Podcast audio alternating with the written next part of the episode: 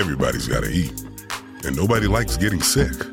That's why Heroes toil in the shadows, keeping your food safe at all points, from the supply chain to the point of sale. Join industry veterans Francine L. Shaw and Matt Ragucci for a deep dive into food safety. It all boils down to one golden rule don't eat. Don't eat poop. Hello, Francine. Hey, Matt. How are you today? Good.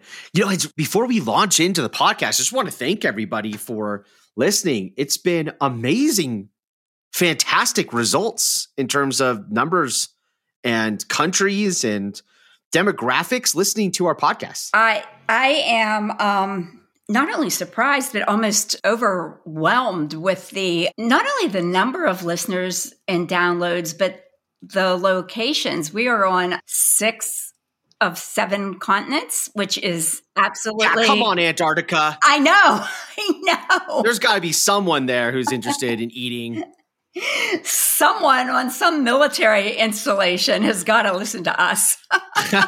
you know what, though? I mean, Antarctica has a pretty good kill step. I think it's pretty cold up there. It's not on my um, bucket list. for visiting. I hear the vacation is uh I'm I'm sure getting flights there would probably be, be complicated. I don't know that tourists are allowed to visit. Yeah, but um, we are just in terms of statistics. What are we like the top twenty five percentile of of brand new podcasts? That's what I understand. So exciting! Yeah. Would you have thought? Did you think? No, I literally thought you and I were just were just taking our regular phone conversations, putting it on a podcast for um, our friends and families to watch, listen to like three times. okay, so I had higher expectations. I was hoping it was a bit more than that. Being the overachiever that I am. that is that is true. When it comes to overachieving, you definitely are that part of this this relationship. that and um making sure everything looks perfect in marketing and all that stuff. I try. Well, we have we have a, a lot of really let's see, we have a few very interesting topics today. Francine, you want to start it off? I do. I sure do. So what do you think? How do you feel about the plea deal that Mr. Kruse negotiated with the government regarding the Blue Bell listeria case that happened a few years ago. I, I find it fascinating, actually. Um, working in the industry a long time and actually having clients go to jail over listeria outbreaks. Like, um, I remember, I remember the Jensen Farms outbreak. Those brothers went to jail.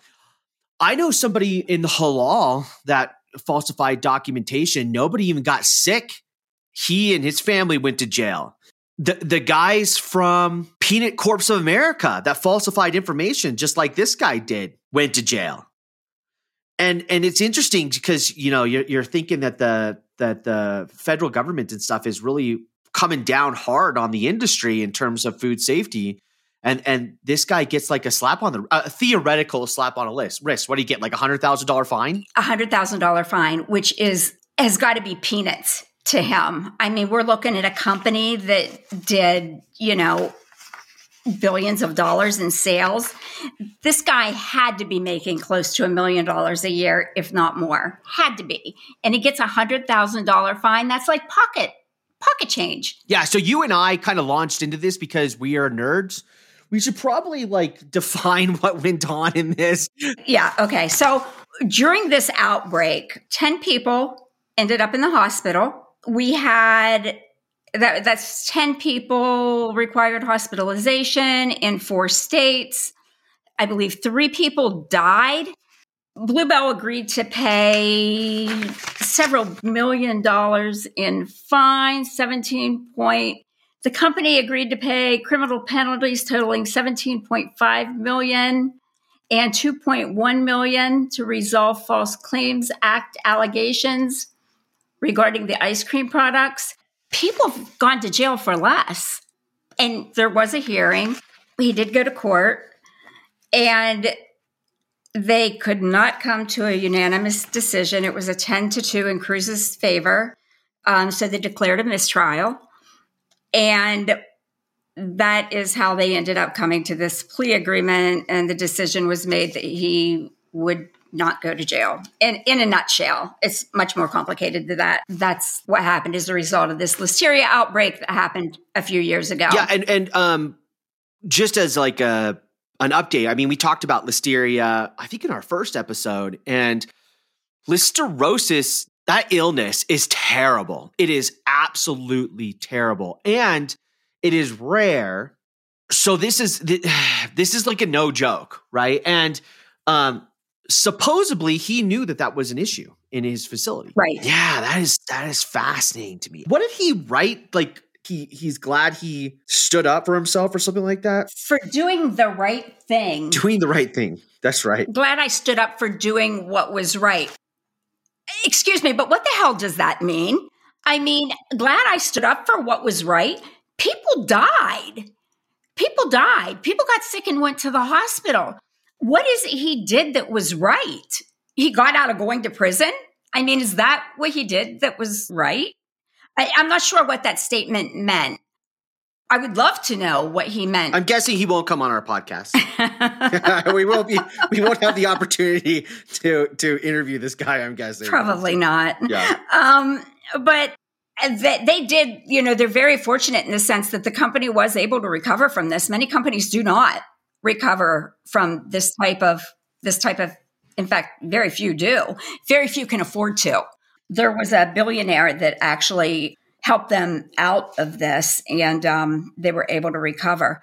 But um, I don't know. I'm just astounded at what happened here. Yeah. I think that my opinion is that, you know, when we have had so many people that have gone to prison, and I feel rightfully so, they are probably all wondering who this guy's attorney was while they're sitting in prison. That is that is a really good. We should find out who that is. Can you imagine? yes, it's it, you know it's interesting. It's like it's like the antithesis of Bill Marler.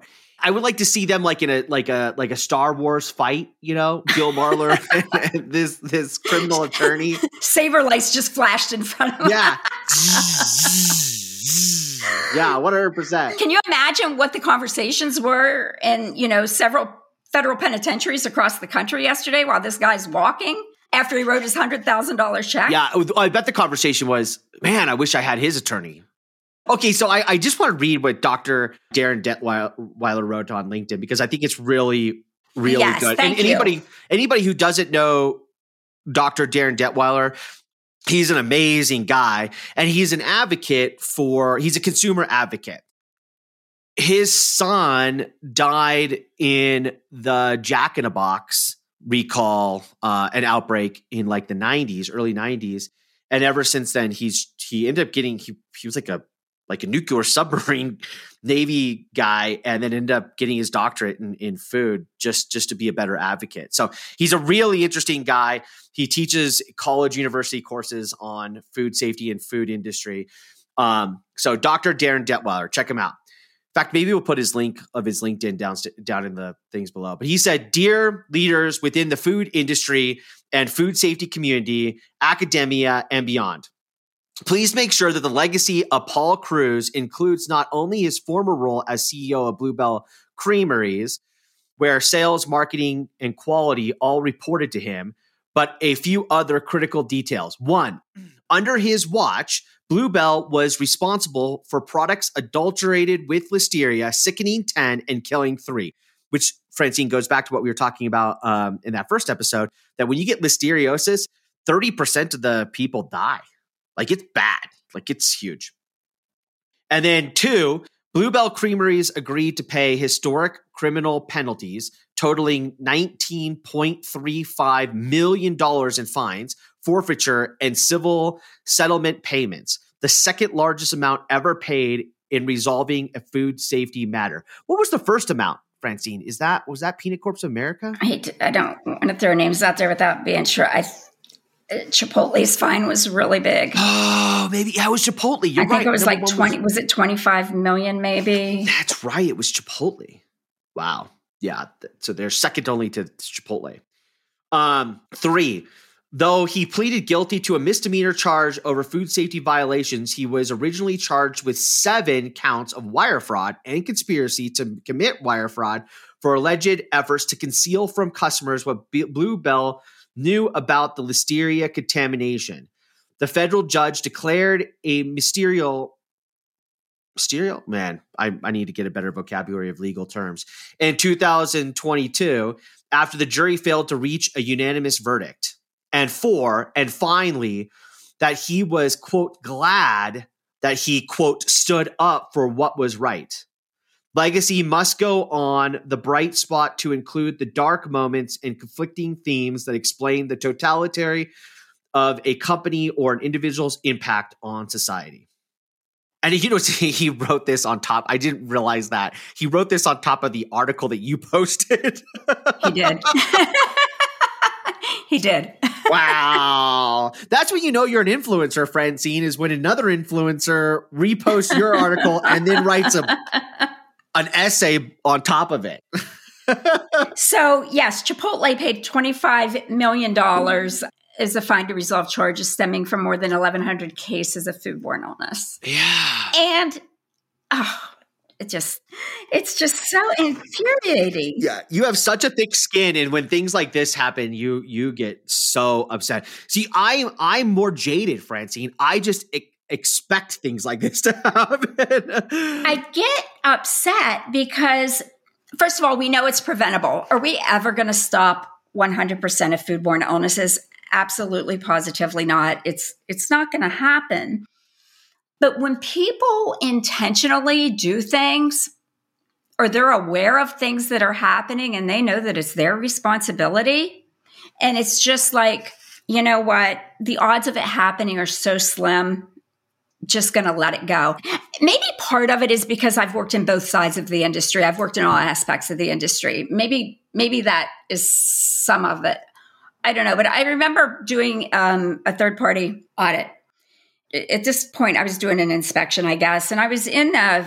It, at this point, it was a casino, and I was on the floor, and they had a display um, and they were selling food out of the display. And these displays sometimes, uh, it, some of the older ones at least, they never hold temperature. You know, it's very difficult. Um, and you know, when you get hold things that are like back closer to the door, there are certain parts of the machines that, you know, it's really bad if you hold things there for an extended period of time. And I remember taking the temperature of this product, and it, the temperature was nowhere near what it needed to be. And I said to the the manager that was shadowing me, you're going to need to throw this product away. And sometimes, you know, their first tendency a lot of times is to grab their own thermometer to argue with you, disagree with you about the the temperatures or whatever. So she made the comment, well, we don't we don't sell that many of those. like, okay, so you just keep it on the shelf? And I said, okay, so if you only kill one person today, that's okay, right? Yeah. Uh, what's the number? It's two different perspectives. It's two different perspectives, right? It's one is the uh yeah. And and so I've done a lot of consulting, right, in the industry side of things. And my favorite is when the food safety executive is underneath the operations executive, right? And that happens a lot. And it makes sense. If you're looking at a, uh, an org chart, it makes sense because the food safety people tend to be in the facility. The operation manager runs the facility. But the alignment on KPIs or goals are very, very different. The food safety manager's job or the quality manager's job is to provide the best quality possible and the safest food possible, right? So they're managing risk. The operations manager's job is most likely bonused on how efficient the facility runs, how much product they get in and get out on a daily, hourly, quarterly basis, right? So having the manager that's in charge of running the operations, managing someone who's in who's in charge of slowing that down is not always the best the best thing. Now, you want the operations manager to get as much product out of there as possible. That you want that as a facility. That's how you become more, more profitable. You also want your food safety manager and quality manager providing the best quality and the safest product. You want those things. And so both of them come at two different paradigms that conflict. And you want that you want that to happen. You want that conflict to be there. It, it, it, creates a good organization to have that there. What you don't want is one to be over the top of the other. And it goes back to you being there, checking on that product and seeing that it was the temperature was out of spec. And you're like, hey, you got to chuck this. And but the other person's more sales minded, operations minded. And they're like, well, we only sell like a couple of them anyways. It's not that big of a deal. And it's just a difference of paradigm. And that goes back to the CEO, right? Um, uh, of Blue Bell. Uh, his mindset was, I need to sell as much product as possible. If I let it out or ha- show people that there's this issue that we have in the facility with listeria. And by the way, listeria, it's an indicator pathogen that is utilized in cold storages because freezing temperatures won't kill listeria. So listeria can actually be okay in ice cream, which is why it continued to grow. So if you have listeria in an ice cream facility, that's a that's bad. That's that's a big deal because it's hard to get rid of. Um, and it will just keep going. So he realized that there's an issue and he just tried to cover it up. And I, I tell my clients all the time, like the chances of you having an outbreak or a recall at some point in time are inevitable. It's how you manage those crises which which protects your brand. You know, you're dealing with a perishable product that you know a lot of times doesn't have a kill step uh, for certain things, and so the chances of you having an issue are there. Even the best facilities are going to have issues occasionally. It's how you deal with it. Do you decide to cover it up and kill more people? Or do you decide to like go, oh shoot, let me get rid of this really quick and, and try to solve it, let everybody know that we do have a problem and here's what the the the factors that we're doing in order to solve it. Right. Well and you know even with and i understand completely what you're saying and you're right. Um, the operations manager regardless of the company is responsible for profitability. Also in many cases it controls their bonus. Yeah. So you know there's that as well. Um, so they've got two huge factors that are first and foremost in their mind Uh, Blue Bell did $680 million in sales in 200 in 2014. Even with the recall, they were on track to do over 500 million in 2015. That's a lot of money. Those are huge sales. That is a lot of money, but if you go from over 600 million down to 500 million, I get it. It doesn't mean profitability, right? And I think they had to shut down some facilities and all this stuff. Oh, they did. And they laid off a huge, massive amounts of people due to the, the loss in revenue. And I do understand that. I do understand the economics of all of it. But what's a life worth? I know, I know. Well, uh, I mean, I I actually know people that um, um, are there now at Blue Bell, and the culture is completely different. It is absolutely different. It is fascinating that unfortunately, with uh, it takes a massive crisis for some of the culture to change, but it it it totally has. Same with Chipotle. Like I know the VP of food safety there, the culture there is is has has absolutely changed, and it, and it's it's it's like if you survive this, you have to change. This could be hopefully, hopefully, hopefully a lesson in the positive for other companies to look at this not and not go, hey, look, I could be like the CEO and not go to jail, but more along the lines of, hey, look, if I do things correctly, I won't get canned, fined, and my whole brand be ruined, right? Like, hopefully that's a lesson that gets taken from this. Right. Well, you would like to think that that's the case. You you would love to think that that's the case rather than the statistical analogies. Well, you know, this happened to them, so what are the odds of it happening to me as well? right. And um the odds of this happening twice in one decade and you know what I mean? I'm not trying to be negative by any means, but I've worked in the industry for a long time. And most people do a good job. Yes. The vast Most majority. people do a very, very good job. I'm not beating anybody up. Most people do a very, very good job, but then we have people like this situation. So yeah, yeah, there's that. Yeah, and when it's when it's bad, I mean, you talk about it for a decade. I mean, this has been going on for a very long time. Um, and then every single time something comes up in this case, it just drags that brand under you know under the bus again um, and into the mud when when the culture has changed. But it, it, it's unfortunate that it just it is like if you if you mess up really really bad and you cover it up really really bad, you ruin your brand. Well, case in point, is this. We've been talking about Jack in the Box for 30 years. Literally 30 years.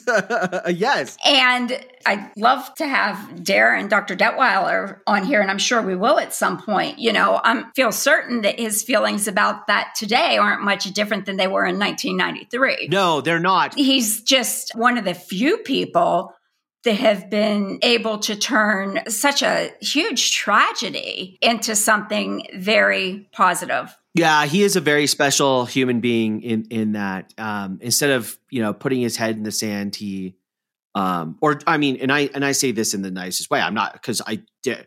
My gosh, if I try to put myself in his shoes, having so many children, and if one of them died in in an outbreak like that, what what would I do? And it'd be it'd be really interesting. It's it because every single time I would tell that story on stage, like what he does, every single time you're reliving that. Mm-hmm. And that has to be just so painfully hard. But then, you know, he talks about how he's been able to utilize his son's story to save significantly more children and and and people in general. And that's that's a beautiful thing. But uh, but gosh, I don't. I, I mean, you and I talk about it all the time because it's our job and our you know it is our passion. But I I don't know how maybe I could, but it would take it would take a it would take a while. It would take a long time. I agree. I give him a ton of of credit for what he's been able to do with that situation. So yeah, like I don't even know if I could talk like that whole Chinese melamine protein thing in that in the dog food that killed a bunch of dogs. I don't even know if I could talk about my dog dying because of a food safety outbreak. I don't know what that means. Do I love my dog more than my children or um, Okay, so I shouldn't say someone, things like that. They listen to the podcast. is going to beat you up for that. now I know you well enough to know someone's going to come at you for that. well, you know, and speaking of uh, speaking of, of, of children dying, should we move to the next topic? Well, what a segue! Yeah. Uh, okay. So I'll I'll bring it up. So the next one, speaking of children dying, is Abbott and the FDA, or not just Abbott, I should say. Um, but a bunch of um, formula producers. Uh, the FDA sent them a nice little letter just recently. They did. They did. It seems that they want them to do their jobs. yeah, the FDA just basically said to to Abbott in the formula industry, "Hey, you know what? It'd be really nice if you guys just started doing your GMPs, good manufacturing practices, and um, testing, and and you know, just not provided product that's tainted with with salmonella and other."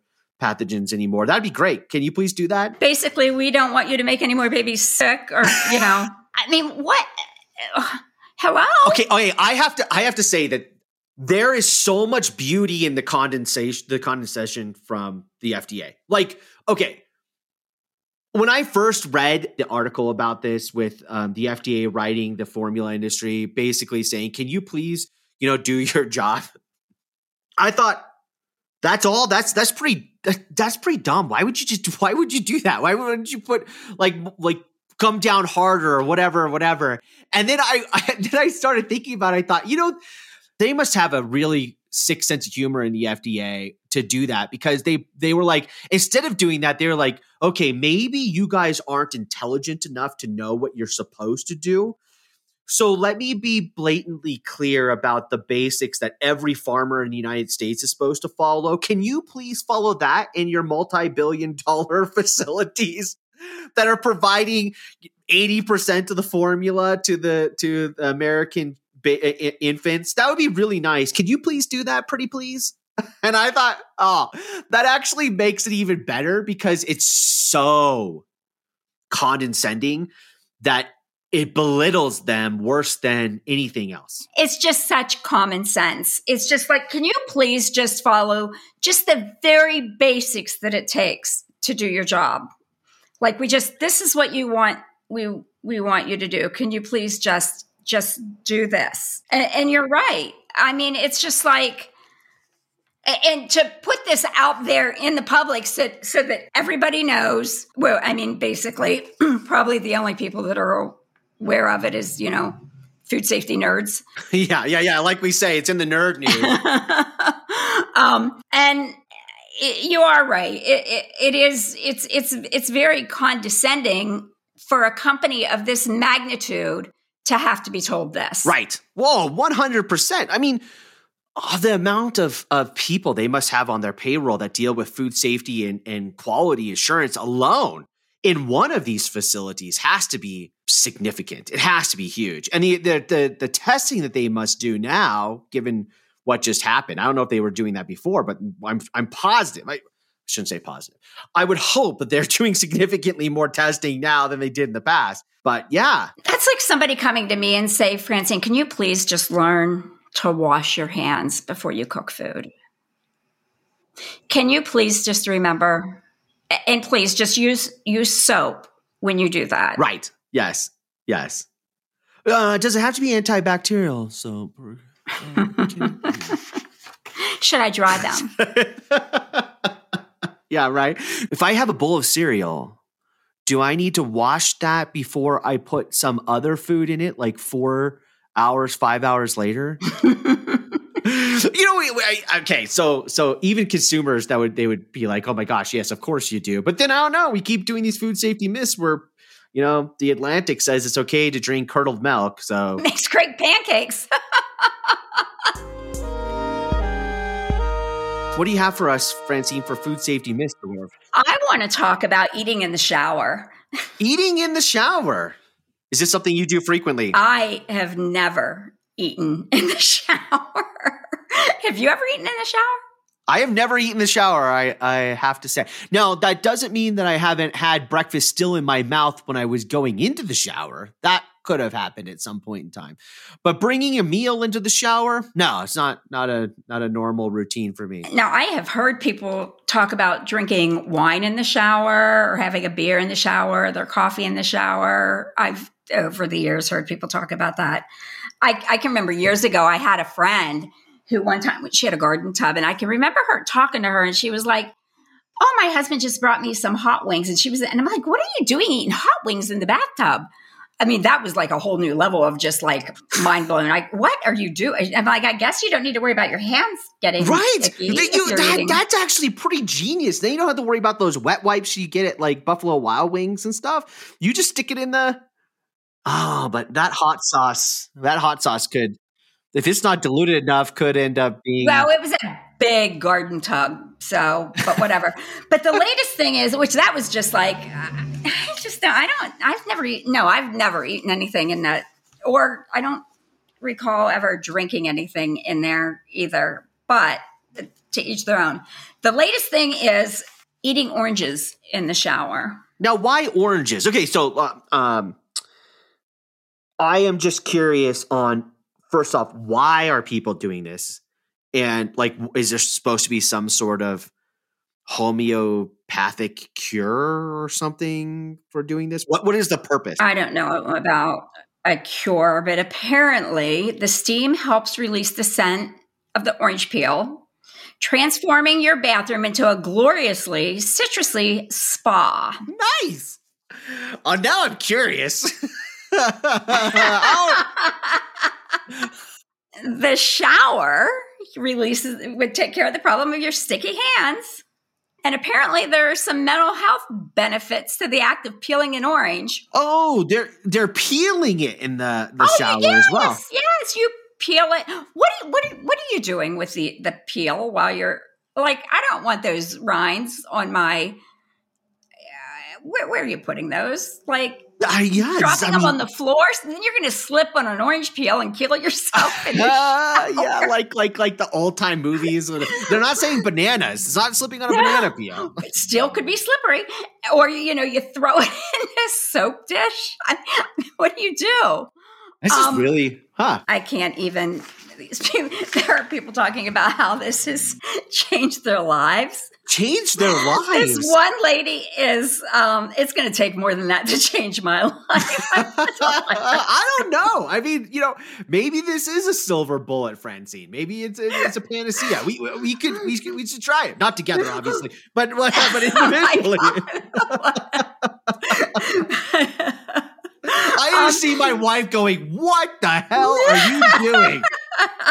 yeah you don't eat enough that you have to do it in the five minutes of time that you can't eat is now when you're going to eat too. This is great. One woman who claims to have transformed her bathroom into a gothic apothecary, rounded out the vibe by artfully placing co- a copper strainer full of oranges on her shower sh- shower side table. And another user claimed that the smell of oranges makes you feel like you can take on the day. Have they not heard of essential oils? you know what though? This is probably cheaper than essential oils, and it, it is essentially the same thing. It takes like a drop.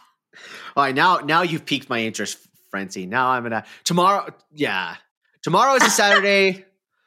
Maybe maybe I'll treat myself to a life altering experience of consuming citrus in the shower. That would be uh Okay, huh. Matt. Let's talk. Let's talk.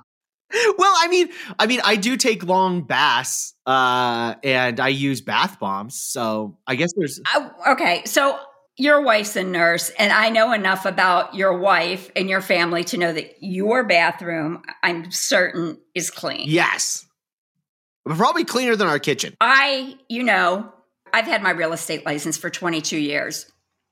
I've been in some bathrooms that I don't even want to go to the bathroom in, uh, let alone uh, let alone eat in. No, come on. Green mold is is it's it's good for you. It's like penicillin. Don't say that on here because people are going to take that to a whole different level. There are all kinds of nastiness in a bathroom. Yeah. Um, again, we've covered this most of the germs, bacteria out there are healthy. I get that. There are um, pathogens. Yeah, yeah. Don't be don't be Willy Wonka the bathroom mold off of like your tongue. no, it's not good for you. it doesn't taste like schnozberries. No. It tastes like mold and it's not good. and shower heads. Not shower uh, Yes, shower heads. This goes back to your your kitchen sink filter thing. It's funny. There was a lot of people that like commented after that, going, "Oh my gosh, I didn't even know I that, that there was a thing in there to clean." Like, like the person who is, edits our podcast. what is an aerator? No idea what a narrator is. Not just him, but I had friends that were like texting me and like messaging. I need to know what a narrator is because I have no idea what an aerator is. So when I worked in the restaurant way back when, our aerators in our bathrooms would disappear. The screens out of the old aerators. Yeah. They would disappear. Huh. Hopefully they're going to a good cause. Here's a quasi serious question, Francine. And I say quasi serious because I have a hard time asking any serious questions on this podcast. If you do have mold in your shower and you do eat oranges or lemons in there, mm, can you take the peel that has citric acid on it and kill the mold. And you, maybe it's two birds with one stone. You're altering your life with this new experience of the aroma of the oil in the shower, uplifting your day. Uh, you know, like clouds and unicorns coming out, and simultaneously killing a mold. Is there enough citric acid in there to kill that mold? I not at all. There's it. definitely not enough citric acid. And the other thing is, too, the mold isn't just on the the surface most of the time. It's it's down in the, the right, and then you've got like depending on what type of shower you have. There's so many variables here.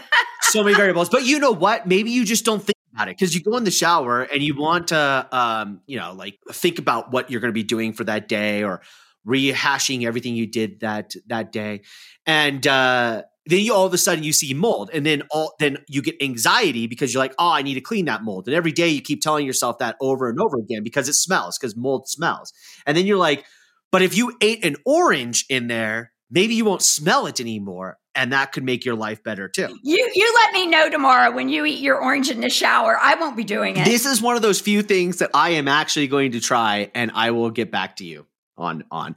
Um, I won't have to worry about mold in my shower because, like I like I've said in previous episodes, my wife is like a clean freak. Uh, in fact, you've seen, I've showed you pictures, Francine, of the Purell soap dispensers in every single bathroom in our house. I have sent you boxes of Purell. Yeah. Oh my gosh. That is such a great story. So Francine during COVID, uh, one of one of her client. Can I say who this client is of yours, Francine, or no? I, I had boxes of um, boxes of Purell that I had big Yeah. boxes of Purell. What, what is it? What was it like? One time, like restaurants for when people puke or whatever. Well, they were from Purell. I was at the time working with Purell, and they were these huge boxes of norovirus cleanup kits. Is yeah, what it they was were. awesome. It was awesome.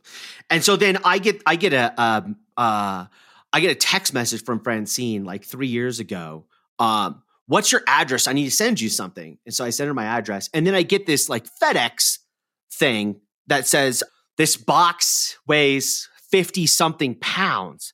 So then I text Francine back and I'm like, 50 pounds? Francine, I don't even think you weigh that much. Are you ma- mailing yourself to my house? and I remember you being like, no, I'm just super strong. I can carry 50 pounds. I'm like, okay.